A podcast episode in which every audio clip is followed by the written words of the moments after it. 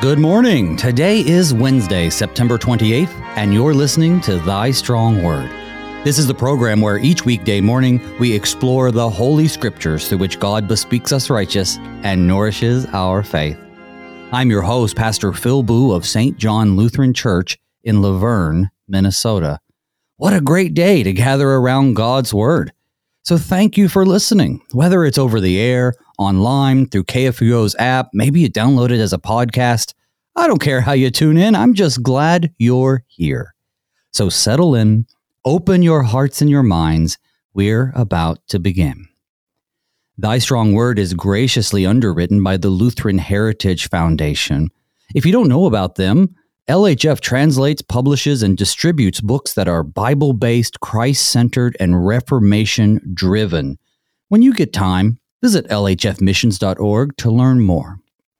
And if you have any questions or comments about today's show, well, while you're online checking out LHF Missions, why don't you email me? Email me at pastorboo at gmail.com.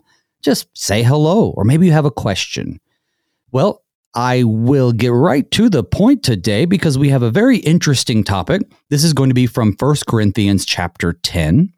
Now, Corinth was a hotbed of pagan worship, and part of that worship involved eating food sacrificed to idols, among other things. How should the Christians navigate such sticky situations as they strive to live in the world but not of it?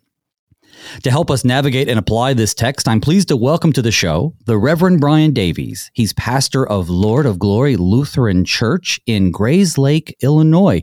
He's also the chaplain for the fire department there, and he's the author of the book Connected to Christ Overcoming Isolation Through Community, available through CPH. Pastor Davies, welcome to Thy Strong Word. Thank you very much, Pastor. And uh, to all of our listeners today. Blessed day to you. As you said in your introduction, it is always a good day to study God's word and to be strengthened and enriched by it. Thanks be to God. Yes, absolutely. You know, brother, before we begin, would you maybe share a little bit about your ministry, how things are going in Grayslake, where Grayslake is, and also, uh, you know, how how things are going with your book? It's been out for a couple years. So, yeah, let us know what's going on. Thank you for asking. Um, I am in Grayslake, Illinois. Grayslake is about 45 minutes north of the city of Chicago. it is a suburb of Chicago. We're about 10 or 15 miles south of the Wisconsin state line, so we're almost in Packer and Brewer country up here. Um, I serve a really healthy church with a really great outreach to our community, including a preschool and a food pantry and a comfort dog, a lot of great things happening in Jesus' name through our people and through God's word. I'm thankful for that. I'm married. I got three kids in school, including a high schooler for the first time. She started high school a few weeks ago and doing really good. And then, yeah, I do serve our local community through our fire department. That's a unique challenge in that role. I care both for the fire department members themselves because that's a very challenging vocation. They see a lot. They're firefighter paramedics, each one of them, so they see a lot. So I care for them, but also kind of serve alongside them um, when people are in crisis or experience a sudden loss. Uh, I'll get called to the scene to kind of help uh, provide care for the for the people that are involved who are not injured but are maybe mourning or very concerned or about a loved one. Yeah, and then the book came out um, in January 2020. Uh, it's been really fun to uh, be a part of that process. It's been really fun to uh, interact with people who have read the book. It's a quick, easy read. Really, you can read it in just a few sittings. It's also a really good small group resource, and it really dives into the notion of we're in a very divided tribal culture where you're either on this side or the other. And really, I'd make the argument that God's church is meant to be different, that in God's church, we can find a real powerful sense of unity and community and family that's very unique. Well, that's that's absolutely wonderful and such a necessary thing for us to consider today.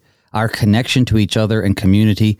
I imagine that when it came out, it was even more important. Uh, not that it isn't now, but it was just the beginning of people starting to be divided on a lot of different lines. Political, the the pandemic came, and there was a lot of divisions there.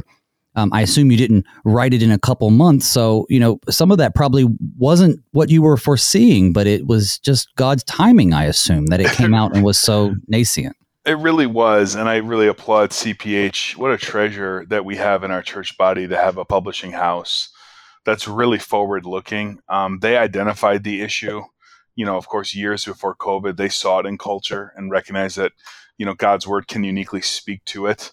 I had been um, working on another project with them, and they kind of invited me to shift gears into this project. And then, of course, as you alluded to, COVID only magnified these divisions. Um, and so it was a timely topic pre COVID. It's definitely a timely topic post COVID.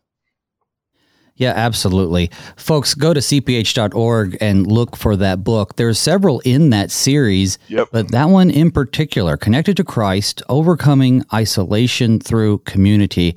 Folks, yep. it's 10 bucks. Go get it. And uh, I know that I've already put it in my cart. I'm going to check it out too. Thank so, you. Brother, our text for today is going to be 1 Corinthians chapter 10, the second half. But before we dig in, would you please start us off with some prayer? Let us pray. Almighty God, thank you for this moment and what a treasure it is, first of all, to be called children of God.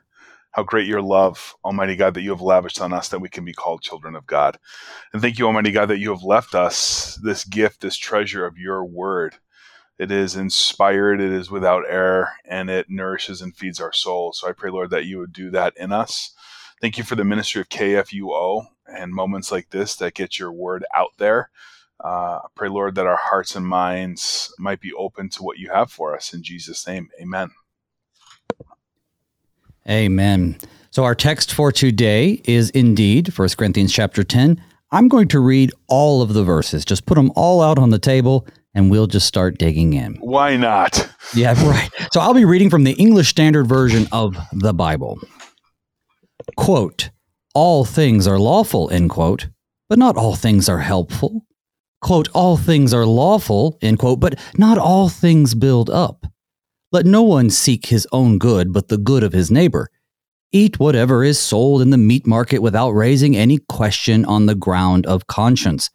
For the earth is the Lord's and the fullness thereof, end quote.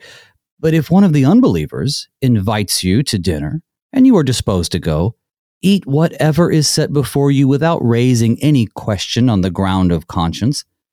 But if someone says to you, This has been offered and sacrificed, then do not eat it, for the sake of the one who informed you, and for the sake of conscience. I do not mean your conscience, but his. For why should my liberty be determined by someone else's conscience? If I partake with thankfulness, why am I denounced because of that for which I give thanks? So, whether you eat or drink or whatever you do, do all to the glory of God. Give no offense to Jews or to Greeks or to the church of God, just as I try to please everyone in everything I do, not seeking my own advantage, but that of many, that they may be saved. Be imitators of me as I am of Christ. Well, that's actually verse uh, of one of chapter 11 at the very end, but I had to add it. It just feels like it fits there. At the very beginning, this brother is not the first time, not even close to that that Paul is bringing up this mantra of all things being lawful. He says in chapter 6 verse 12, all things are lawful for me, but not all things are helpful. All things are lawful, but I will not be dominated by anything. And th- this he brings up again here, so it sounds like personal liberty and rights and perhaps even a misuse of Christian freedom are a big issue here in Corinth. Hmm. They were a big issue in Corinth, and they're a big issue today, aren't they? And it's just it's amazing to me how God's word speaks. It speaks uh, to that situation in Corinth and definitely to us. I think there's a lot for us to to unpack here. I'm thankful for it. Um, Christians that I'm interacting with, I'm sure that you are as well, and our listeners can identify with this as well. What does it look like and mean to be a Christian in 21st century America right now? It is a challenge. And I think there is some, you know, pun intended, meat on the bone for us to chew on here. Yeah, absolutely. I think it's important to recognize uh, Corinth. Uh, uh, you know, you've been studying this through Thy Strong Word, uh, so frequent guests and listeners or frequent listeners will, will get this. But you know, Corinth as a church was struggling to try to figure out what it meant to be a Christian and to be a church in in a very pagan world and community. Something we're struggling with still today. In fact, earlier on, I believe it's uh, Paul speaks to the church in Corinth and says, "Hey, uh, your meetings, your church services are doing more harm than good. Imagine if that were said about our church services. May it never be. In fact, I, I think that's chapter 11 that's coming up, yeah. Uh, probably for you real soon. But, you know, so bottom line, to your point, they were struggling, uh, and, and we can really listen to what the Lord leads them to here. Yeah, I like how you brought out, and it is so true, how really things have not changed. Mm. Or if they have changed, they ebb and flow, and there's nothing new under the sun. Yeah. So many of the things that Paul addresses with the Corinthians are, I mean, we might as well call Corinth, you know, uh, America, because yeah. we we and, and, not just that. Let's be honest; it's the whole world, the whole so-called modern, enlightened, progressive world wants to uh, appeal to things that are very the very attractive to the sinful human nature: power, prestige, uh, sexual liberty, liberty in all things. And Paul has been dealing with the issues uh, in this church of those very things everything from sexual immorality to pridefulness to the inability to make judgments within the congregation to to judge other Christians and settle disputes to wanting to uh, shame one another based on as as you kind of mentioned earlier what's coming up next is you know the way they did the lord's supper wasn't even helpful because mm. they were they were doing it to each other's shame so yeah. they were really giving in to the culture and this isn't like well they wanted their worship services to be attractive to seekers no this was we want to live like we lived before we came to Christ because and now the because is a little bit of an unknown. Is it just because there was so much pressure from the outside world was it because they kept slipping back into their old habits? Or did they really think that because they were saved by Christ, they could then live any way they pleased and then it wouldn't matter? You know, all of those are, are options for what's going on, but yeah. Paul is having none of it. Yeah, or, or, you know, a little bit of all of those, right? It could have been mm-hmm. um, what led them to this pattern. But um, I look at this text with a lens towards you know what our people are dealing with now what i'm dealing with now even as a christian living in this world. What does it mean to be a faithful confessional christian in a increasingly secularized culture? You know and i think there's a move by some to kind of retreat to kind of be monastic to pull out of the world completely. You see the exact opposite extreme where the christian or the church will look exactly like the culture mm-hmm. and and uh, the idea of summits like blend in as much as possible. And i think what paul offers here is a nice middle road which is we should be engaged in culture no doubt. And our christian faith should impact how we live no doubt. Yeah paul elsewhere says that you know we must avoid people who live in these ways that are not consistent with the Christ- with the Christian faith. So avoid those who are engaged in sexual immorality. Avoid such people. But then he he says though he kind of gives a caveat that I actually don't mean the world. You know, you're going to expect the world to live that way. You can't avoid everybody in the world because you live in the world. Mm. Uh, it's just important that people within the church don't live out their lives in worldly ways. Yeah. And so I, I, think that's what's really important when we think about it. We are to be witnesses to the world of what Christ and uh, wants from us. And we can't do that if we're isolating ourselves completely. And Correct. we can't do that if we're just, you know, if when you come to worship, you can't get there any anything better than or or or different than you can get anywhere else, mm. then why go? Right, that's exactly right. Something unique is offered, God willing, in the divine service, and the uh, more that we're aware of that and celebrate it, the better off we're going to be. Yeah, absolutely. So he says, you know, eat whatever is sold in the meat market without raising any question on the ground of conscience. And then he quotes, uh, cited pretty much from Psalm 24, I think, the earth is the Lord's and the fullness thereof. He's bringing to our remembrance that, you know, there is, just as he says elsewhere, we know there's no such thing as these other gods. We know that everything belongs to the Lord. And so he begins here by giving them the solid advice of don't worry about it. If you go out in the meat market, you know, just eat what's presented before you. Uh, what's going on in the meat market, though, that they might have some concerns? Yeah, and I think um, if we could start by looking at that uh, line, and uh, in the old NIV was everything is permissible. In the ESV, what is it again? Yeah, all things are lawful. All things are lawful. So, you know, he, he starts by that probably was some sort of a, a, a poem that he's quoting or a phrase, a well known mantra. And you know, he's citing it as true. Like, hey, this might be lawful, but it doesn't mean it's good for you. You know, I thought of the old quote, just because you could doesn't mean you should, right? Right. That you, this can be uh, allowed as a Christian, but doesn't mean it's going to be the right thing to do. Um, and I think, I think about that as we live out our Christian lives, right? I mean, there are things that we are allowed to do as Christians, but it doesn't mean that that's the best move for us to make as Christians, right? Think about it in our health life. Are we allowed to go barrel through a box of donuts? I guess you're allowed to. Should you? We probably right. should think about that health wise, right? The Christian is allowed to lose hours and hours and hours of life streaming a television show. Is that beneficial to do regularly, I think the Christian ought to ask questions about that. And so it's kind of in that in that line of thinking that he's introducing this argument. Hey Christian, be thoughtful about what you do. You you are allowed to go into the market. Um, go into the market. Eat eat what's there, um, but be thoughtful in, in, in the way that in, in, the way in which you're doing it. Um, and and he kind of calls back, like you said, to Psalm 24. Um, everything belongs to the Lord. He created it. It is for us. You know, there is an order to creation um, we get to enjoy the the bounty of what the Lord has created for us, but with a watchful eye.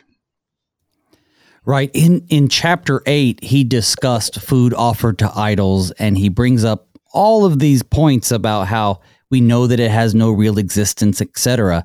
So there is coming up in this particular section a return to that thought that yeah, you can eat these things and and don't worry about it. Um, as you apply today, I actually know of a direct application that I thought of many years ago um, and when it comes to eating to food sacrificed to idols, and that's with halal food. So if you go to a halal deli, hmm. uh, in order to be, um, to borrow a term from our Jewish friends, if you, in order for those things to be kosher, but they call it halal, uh, the, and these are Muslims, then it has to be sacrificed in a certain way to the false god, which they use for the generic term in Arabic as Allah. And so this these false gods, this is food sacrificed to false gods. And I guess some the same ex- thing exists within Jewish delis too for things that are kosher. Or when you go to the grocery store and you you you see the things that have little K marked on it. So most Christians don't have any problem, especially American Christians, don't have any problem eating whatever they want to. Uh, all things are lawful, but at the same time, you know, should someone's conscience be burdened because they come to this awareness that, especially with halal food or kosher food, that these things are done in such a way that it's paying homage to a false god. And Paul says no. Paul says don't worry about that. You know, we go into the halal deli and get what you want. But there is a different context going on in Corinth than necessarily would be going on here. But let's think about the Muslim who converts to Christianity. And the Muslim who converts to Christianity now has a trouble uh, eating halal food. Well, this is a lot of what he was addressing in chapter eight about you know serving the weaker brother and serving our our our fellow Christians who may still have hangups about these things, even though we know that it's lawful. In this case, it's about it's about the unbeliever who may say, "Oh yeah, well." Uh, you know that that stuff's you know you, by participating in that you're giving honor to my God, and then he kind of has a different opinion. Paul says, well, now it's all about your witness to this person, their conscience, not yours. So it all tends to boil down to not acknowledging or trying to recognize that there are false gods or recognize these gods as real, but but that you know we should everything we do should be to a positive witness to our faith and for well he's a good Lutheran right for the benefit or the good of our neighbor. That's verse 24. Let no one seek his own good, but the good of his neighbor. Um, and you're right too. There are so many practices today that have nothing to do with eating food that that teach us, wow, you know, we are free to engage in all types of activities that God has neither commanded against or for, and yet not everything is beneficial to our faith or even our health or life. Mm. The comparison that you're making with the halal situation is an excellent comp. I didn't even think about that. And frankly, I'm not I was not even aware of some of those nuances about eating those foods. So boy, that oh, is interesting. a very modern take on this text. That's interesting. I'd be curious um, have Christians, you know, cited who are who live in those environments where you know, for instance, where I live in Grayslake, there is not a halal deli by us. Okay, um, so but people who maybe live in urban environments where they're presented with this challenge, I'm guessing they've gone to this text because that's a really nice comp for what's before them. Have you well, heard I've, of that? Well, I first thought about it just on my own when I was visiting New York, and there was uh, food that was halal, and uh-huh. I didn't know what halal meant. Of course, I, I recognized that the workers there were clearly Muslims. And I Googled it, and uh, the uh, the host and producers of Thy Strong Word is not responsible for what you Google because it's it's it's kind of violent in the way in which they sacrifice the animals. Probably no more no more violent though than the Old Testament sacrificial system. But regardless, uh, this is still going on today, and and so there are these restrictions for foods to be halal. Some of them are very similar to the Jewish restrictions. Now, I'm living in Minnesota now, and while I haven't made it in a while, I'm sure if I went into Minneapolis, which has an increasingly uh, dense Muslim population, we're going to see more and more of that, and we're going to see that as as they spread and continue to grow in the United States. So, yeah, there is this idea that even today there are uh, literal food applications for what's being said here um, eat whatever is sold in the meat market without raising any question on the ground of conscience. And it reminds us that even the false gods, though they are literally nothing, right? See Paul in chapter eight, but they they these things serve our Lord, right? God's the only true God. All of these things are nothing. We have freedom to eat these things. But the problem in Corinth is that it's it's almost like people who who like to cling to and claim their rights at every chance they get. Rights are yours, you have them, but it's not always appropriate to claim them or stand on them. Sometimes it's better to think of your neighbor. Well, mm. Paul might say it's always better to think of your neighbor. Right. And I guess um, I it was presented to me a long time ago. We ought to read the Bible with, you know, the Bible in one hand and a mirror in the other.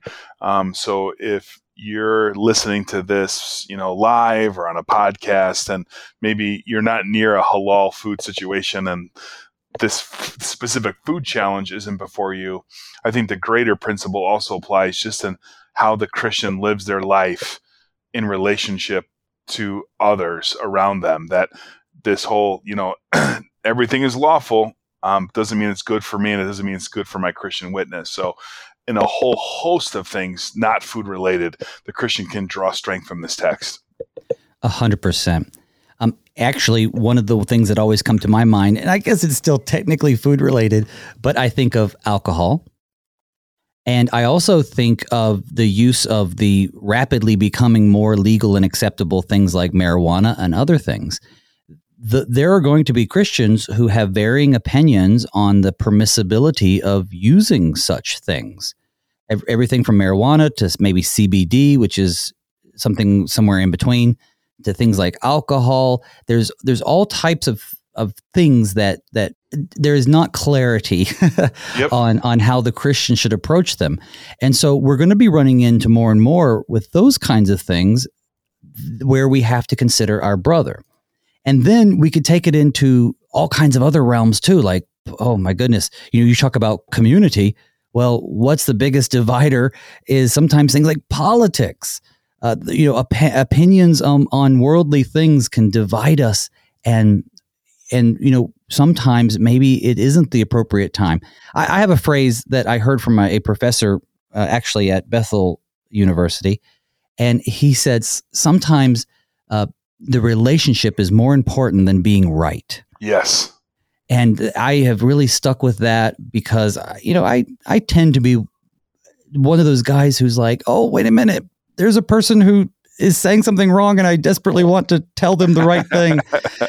and I've learned that uh, um, as I matured, I've learned that, yeah, that's not always appropriate, or actually, yeah. rarely is it appropriate. Mm. Yeah, really good comp too about politics. Like, is it lawful to spew your opinions? And yeah, of course it is. But is it beneficial to the other person? Is it beneficial to the, to your Christian witness? Does it bring glory to God? Are these are the questions we want to ask about a whole host of things that are a part of our lives? Yeah, hundred percent. So, the earth is the Lord's and the fullness thereof.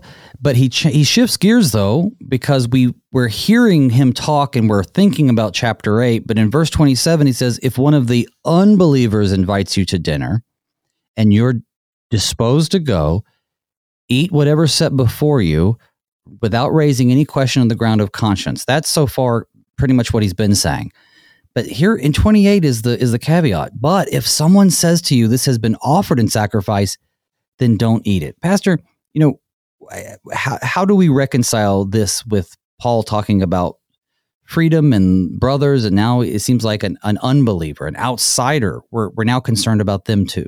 Yeah, so um, I think you described it really well. There's this, this general, hey, if you're in the market, have at it. Don't you know? Don't worry about it. This is from the Lord. It's great. Now, 27, there is a shift to, you know, we're moving from the from the market, from the public sector, into someone's home where what you eat is a testimony to who you are and what you believe, right? So he says, hey, if if someone invites you into your home eat eat eat what's set before you without raising questions. Like be hospitable, be relational, eat what sets before you. However, uh, if it's presented to you as, hey, this has been offered in sacrifice, um, this is where Paul says, now we want to put the want to pump the brakes a little bit. All right, because now it's like as I looked at it, it's almost becoming like you're participating in some sort of a religious event with this person that could give a false sense of who you are and what you believe and what it means to be a Christian. So now we're transitioning from you just being in the market and enjoying good food to what you eat is actually giving testimony to who you are and what you believe. And that's that's really at the crux of this of the of this shift here.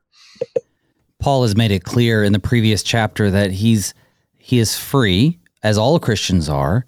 And yet, verse 19 of chapter 9, he says, For though I am free from all, I have made myself a servant to all, that I might win more of them.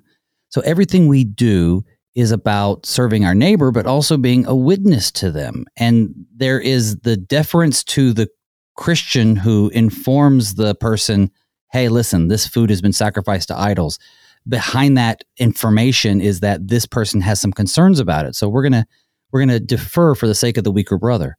But we're also going to not participate in something that gives the appearance that we are okay with it, that we agree with it, that this is completely fine. You can't share the table of God with the table of demons. And that's this is it playing out. And we definitely have some parallels to today. And that's what we're going to talk about when we come back from our break. So we're going to pause for just a few moments and listen to these messages. Dear listener, don't go anywhere. In just a few moments, Pastor Davies and I will continue our discussion of 1 Corinthians chapter 10. We'll see you on the other side.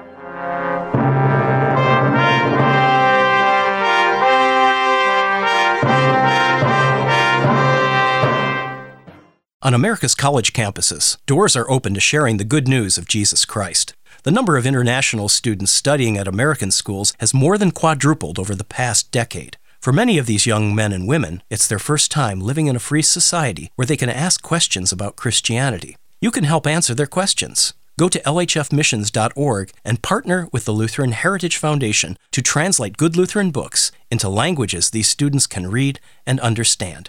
lhfmissions.org.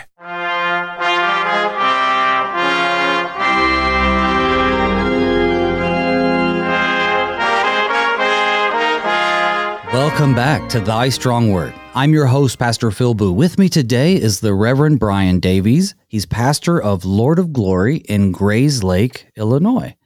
So, Pastor, before the break, we were talking about not participating in essentially what is an act of worship. That's what would have been going on in the Corinthian context, because we, even though we know these false gods are nothing, we don't want to give the impression that we are uh, okay with it or that we uh, that we also confess the same God. We don't want to give a bad witness. Now, what are some ways today, though, right? Because if we're talking about 2022, there are plenty of things out there that are going on in the world that may not be particularly religious in nature, some are, that we still might not want to participate in, even though we may be free to because of the witness it gives. Do you have any examples of that? Oh, my goodness. Like, welcome to the struggle of our lives. I mean, right. Uh, the Christian is called to be the light of the world, um, to salt the earth. Uh, and I don't know about you, but there are people in my life for whom I am not sure where they are with the Lord. And things I do, things I say, are giving either a testimony to my faith in Jesus Christ or not giving testimony to my faith in Jesus Christ. This is a very gray area. This is an area where we need the Holy Spirit to lead and guide us. This is an area where we would do well to be in community with Christians to talk through these struggles and challenges um, to say, hey, you know, here's how I'm interacting with my friends or with these family members. Um, do you think I should be doing more or less of anything? You know, because iron sharpens iron, right? The Christian can support the other Christian uh, in this struggle. But uh, you gave the examples of, you know, drinking alcohol. That's one. Um, there's many, many others like it where the Christian interacting with what may be an unbeliever or someone who's not strong in faith.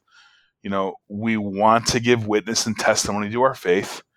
You know, we also want to be in relationship with them and make them feel as though we're a normal person and we're not stuffing our faith, you know, down their throats. This is a real tension in the life of the Christian. What do you think?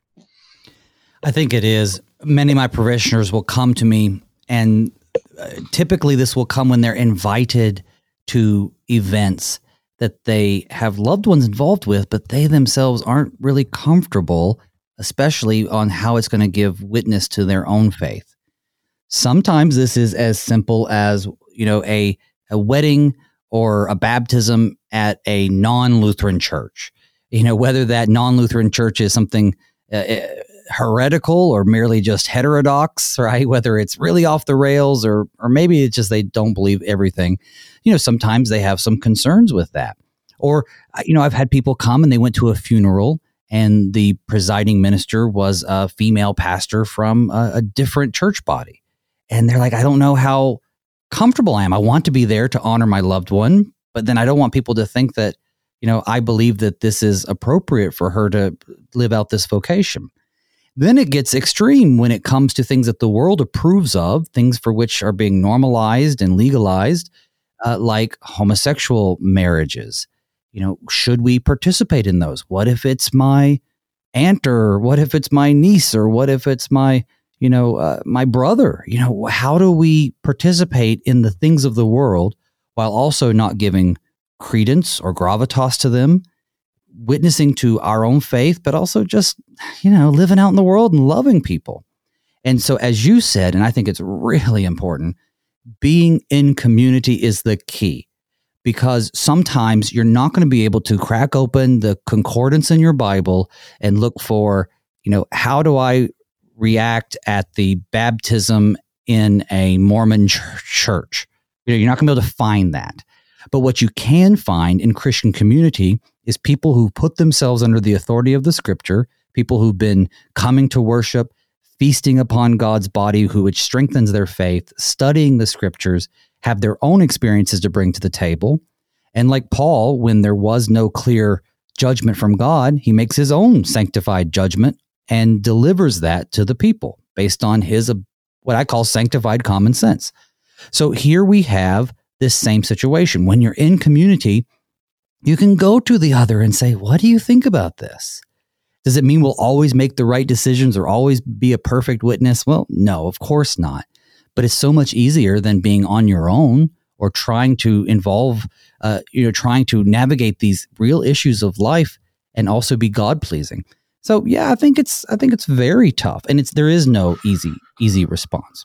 Yeah, and I think how many times in our lives have we cried out to God and said, God, please just tell me what to do, right? Like, give me right. the answer. It's almost like give me the code on the master lock. Like, what am I supposed to say? What am I supposed to do? And God you know, doesn't audibly speak to us like we want him to. Instead, he wants us to seek out the answer in community, in prayer, in conversation with our pastors or with our friends, you know, like what a treasure the Lord has given us of one another. And I will just say, you know, Christian, if you are in this in in a pickle and you described you described some of them as examples, right? Like got invited to this baptism or, or this wedding, or, you know, I'm in this relationship and I don't know what to do. Understand that you are the one who's like in the forest, right? And you kind of can't even see around.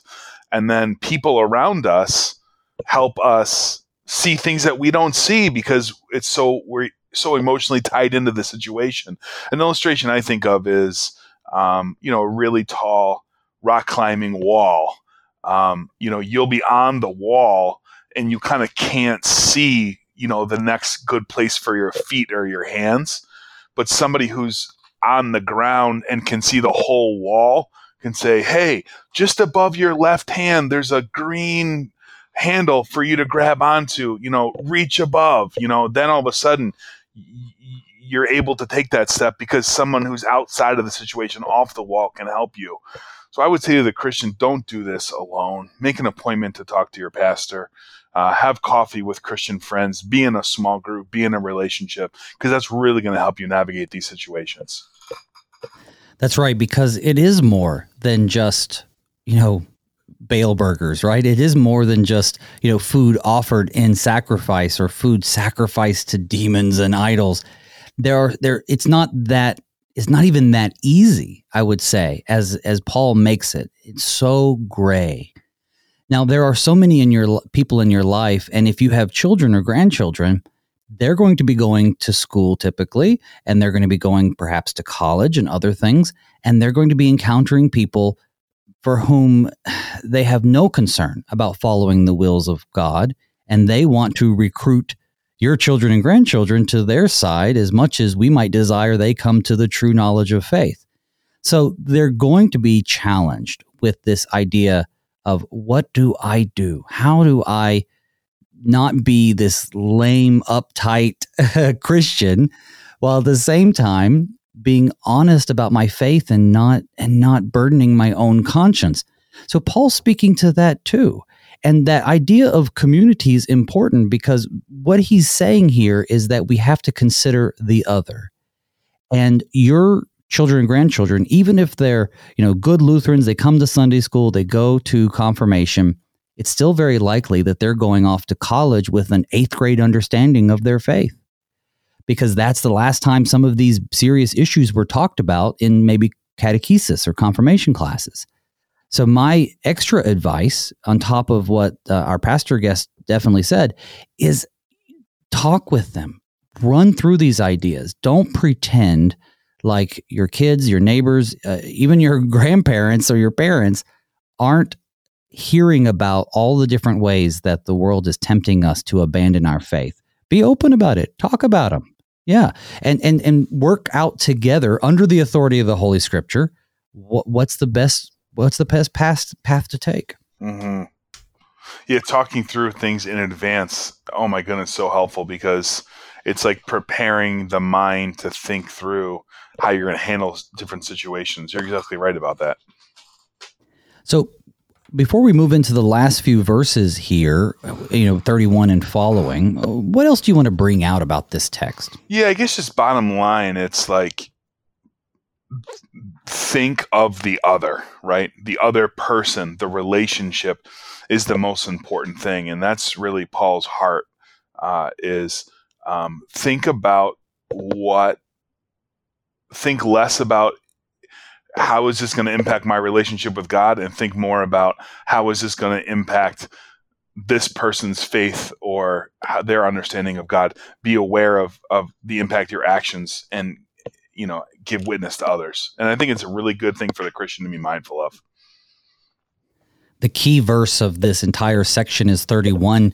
He says, "Whether you eat or drink." So whatever you decide, whatever you do, do all to the glory of God.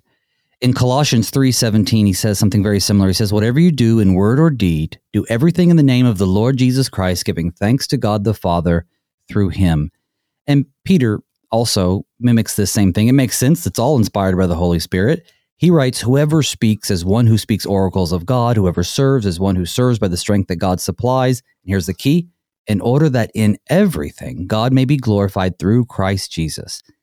That is the goal of the Christian and our lives to serve our neighbor and to glorify God. And it really is as simple as that. Mm-hmm. Now, how we put that into practice obviously is where the rub comes. and this is when he says in verse 32 don't give any offense to Jews or to Greeks or to the church of God. And that's really tough. It's extremely tough in today's world. If you replace Jews and Greeks with just these other unbelievers out in the world, it seems like the perpetually offended is the default position of so many today. We can't help but give offense. And then if you look elsewhere in the scriptures, even elsewhere in Paul, the cross itself is a big offense and everybody thinks it's a big folly and a stumbling block. So Paul's really, I don't know. I, I feel like he's giving us an impossible task. It is. Um, it brings to mind uh, the moment where Jesus is with his disciples and uh, the Bible actually says, you know, after at that moment, many many turned away and no longer followed him. And then Jesus turns to his disciples and asks the question, and of course he knows the answer because he's God. You know, you don't want to leave too, do you? And then the response is, Lord, to whom shall we go? You have the words yeah. of eternal life. And so you know, I will just speak as a Christian, not even as a pastor in this moment. As a Christian, this is a difficult text for me. Um, I, I, mm-hmm. look at this text and I and I look at, uh, you know, it, as this text is a law, you know, text for me. This speaks the law to me. It makes me think of ways in which I have not honored God. I probably haven't made the right decisions. I haven't give given clear and good witness to my faith. Um, or I've done the other wrong thing, which is I, have been too outspoken or too, uh, you know, not compassionate or gracious in my words or deeds. Um, this text is definitely a law text for me, which then breaks me and brings me back to Jesus. And I say then, as a Christian, Lord, to whom shall we go? You have the words of eternal life. I need your help with this. So you're right. This is a high bar. Um, yeah. You know, it is it is very true think, that everything I have done has not been for the glory of God. Right. I, and that's I true of that. all of us. That's right. True that's true of, of all of us. And, and, and uh, there's also a distinction to be made between doing something intentionally to give offense and just the offense that naturally comes from the proclamation of the gospel. So when he says give no offense to Jews or to Greeks, he could essentially say or add there, you know, uh, willfully or on purpose. You know, don't go around flouting your Christian freedom just to own the Jews or own the Greeks, as they might say today, but but rather, you know, we we're concerned about them. We want them to come to the knowledge of the truth. And also give no offense to the church of God. He adds that too. And he uses himself as an example. Was Paul perfect? No, I couldn't even imagine that Paul, um, in the way that he speaks and asserts his authority and the way he slips into boasting, did not uh, all the time slip into offending people. So, but he says, as I try to please everyone in everything I do, not seeking my own advantage, but again, serving the neighbor, but that they may be saved. And that's the key. You know, are we as Christians wanting to go out there and win the argument? Are we looking forward to the end of time so that when Christ returns, we can look at our unbelieving neighbor who made fun of our faith and go, Ha, see, we were right? No, that is not what we should be doing. If anything, we should eagerly, eagerly pray and hope and continue to witness to that neighbor so that he'll join us in that great day at the end. And I, it was going, it's a meme, okay, but it's going around Facebook, but it really was great. And it said that, you know, it was a quote. I shouldn't say it's a meme. It was a quote from someone, and I unfortunately don't remember the quote, but it said that St. Paul entered heaven to the praise of those he martyred or that he persecuted and as a depiction of what the Christian life is supposed to be about. Not trying to get our own way or our own advantage, not asserting our rights over the others, but, you know, as Paul said, becoming all things to all people so that he might save some. Hmm. What an interesting quote. That's really inspires me to think. And I think the way what you said was is excellent. I would echo it. Um, and I think this is a very this is a very missional text, isn't it? Like it has us thinking about our our not only our own relationship with God, but the relationship uh, that others around us have with their Lord and Maker. Yes, absolutely. I completely agree. So, what else about this text can we bring to the people? You know, it, it is just a few verses, but it, it is is chock full of things to think about as we as we interact with people in the world, as we interact with other Christians, as we consider our freedom in the gospel, but then there are limits on that freedom, not limits because, well, you know, God has set limits, but limits because he has set our hearts to care for others and be concerned with what, you know, what their future holds. Yeah. And uh, yeah, so what what else do you think? Well, I guess I would just invite our re, our, our listeners to be thinking and actually to be concrete in their thinking and not abstract in their thinking like think in your head of people in your life for whom you don't know where they're at with the lord for whom like as as as far as you can see it does not seem like they're they're living as a disciple of Jesus Christ you know you may be one of the strongest christians in their life right? Like you may be the closest Christian to them. So then I think it's incumbent upon the Christian to be aware of that, to be thinking about that, to be praying about that, to be in community with Christians, to be asking them to pray about it, um, and to say, hey, Lord, I, and, you know, back to this text, Lord, help me not to cause them to stumble um, I, I want to please them, but I, you know, I'm thinking about I want them to be saved. I want to spend eternity with this person, and of course, um, someone entering eternal life with Jesus is solely by faith, and you know, faith comes by hearing the word of God, and it's not going to be our doing. But I think we want to recognize, hey, we are, you know, I could be a vessel of saving grace to this person Lord, would you bless me? And I think it means that when we're going to be hanging with these people or eating with these people, you should be praying and inviting Christians to pray for you. Hey, I'm going to be hanging out with, you know, my unbelieving friends Thursday. Could you pray that God gives me the right words? And maybe even do a debrief after. How did it go? Do you feel like you brought glory to God? You know, how could it have been better? What could you have said? What could you say that would be helpful next time?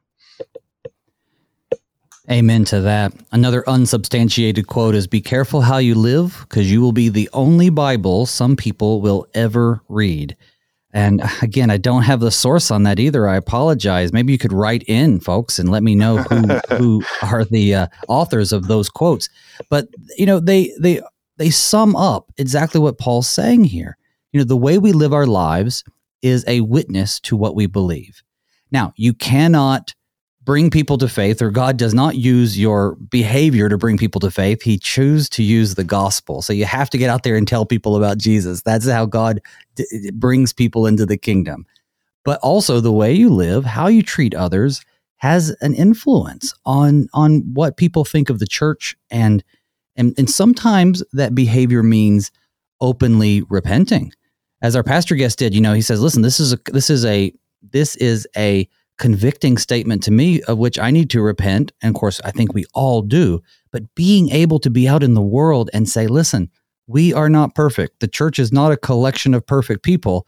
The church is where Christ comes and for his sake uh, uh, delivers to us his body and blood that saves us from our sins. And that's just what's so amazing about what God does for us. This is how, when Paul says, be imitators of me, he really means be imitators of Christ. He says, as I am of Christ. Yeah. And so um, this this is uh, you know could be viewed as a very law heavy text, which then I think let's look at where is Jesus in this text. I think um, thankfully Jesus was completely righteous for us. Jesus did everything perfectly for us, even though we fall short. Every cross all for the glory of God. What we haven't been able to do, Jesus did. And because he did that, um, he who had no sin became sin so that you and I might know the righteousness of God and so that those who are listening might know the righteousness of God. He did it. Thanks be to God. Our section of chapter 10 began this morning with St. Paul's return to a common refrain from those Corinthian Christians, Christians who sought freedom and personal liberty above all things. He wrote, All things are lawful, as they had been saying, but not all things are helpful. All things are lawful, but not all things build up. Let no one seek his own good, but the good of his neighbor. Isn't that indeed what Jesus did for us? The God and creator of the universe descended from his throne. He took on flesh and blood. He, he lived the perfect life we could never live, and he died a death that we all deserve so that he might spare us the same fate. He didn't stay dead, but he rose again so that those who believe in him by the power of the Holy Spirit will be raised to life too. True freedom is knowing that you're saved in Christ. You've been freed to serve your neighbor in this life, and so, even in the spirit of Christian freedom, whether it deals with food or drink or other things you do, don't forget your neighbor. Don't forget the witness you make to the faith that God has given you. The apostle writes, be imitators of me as I am of Christ. It's pretty much the same thing as what he began with. Let no one seek his own good, but be the but the good of his neighbor. I'd like to thank my guest this morning, the Reverend Brian Davies, pastor of Lord of Glory Lutheran Church in Grayslake, Illinois. He's also the chaplain of the fire department there and author of Connected to Christ Overcoming Isolation Through Community, available through Concordia Publishing House. And thank you too for listening to Thy Strong Word. I've been your host, Pastor Phil Booe. Tune in Monday as we continue in 1 Corinthians with chapter 11. Until then, may God's peace and blessings be with you all as we pray. Father, keep us in Thy strong word.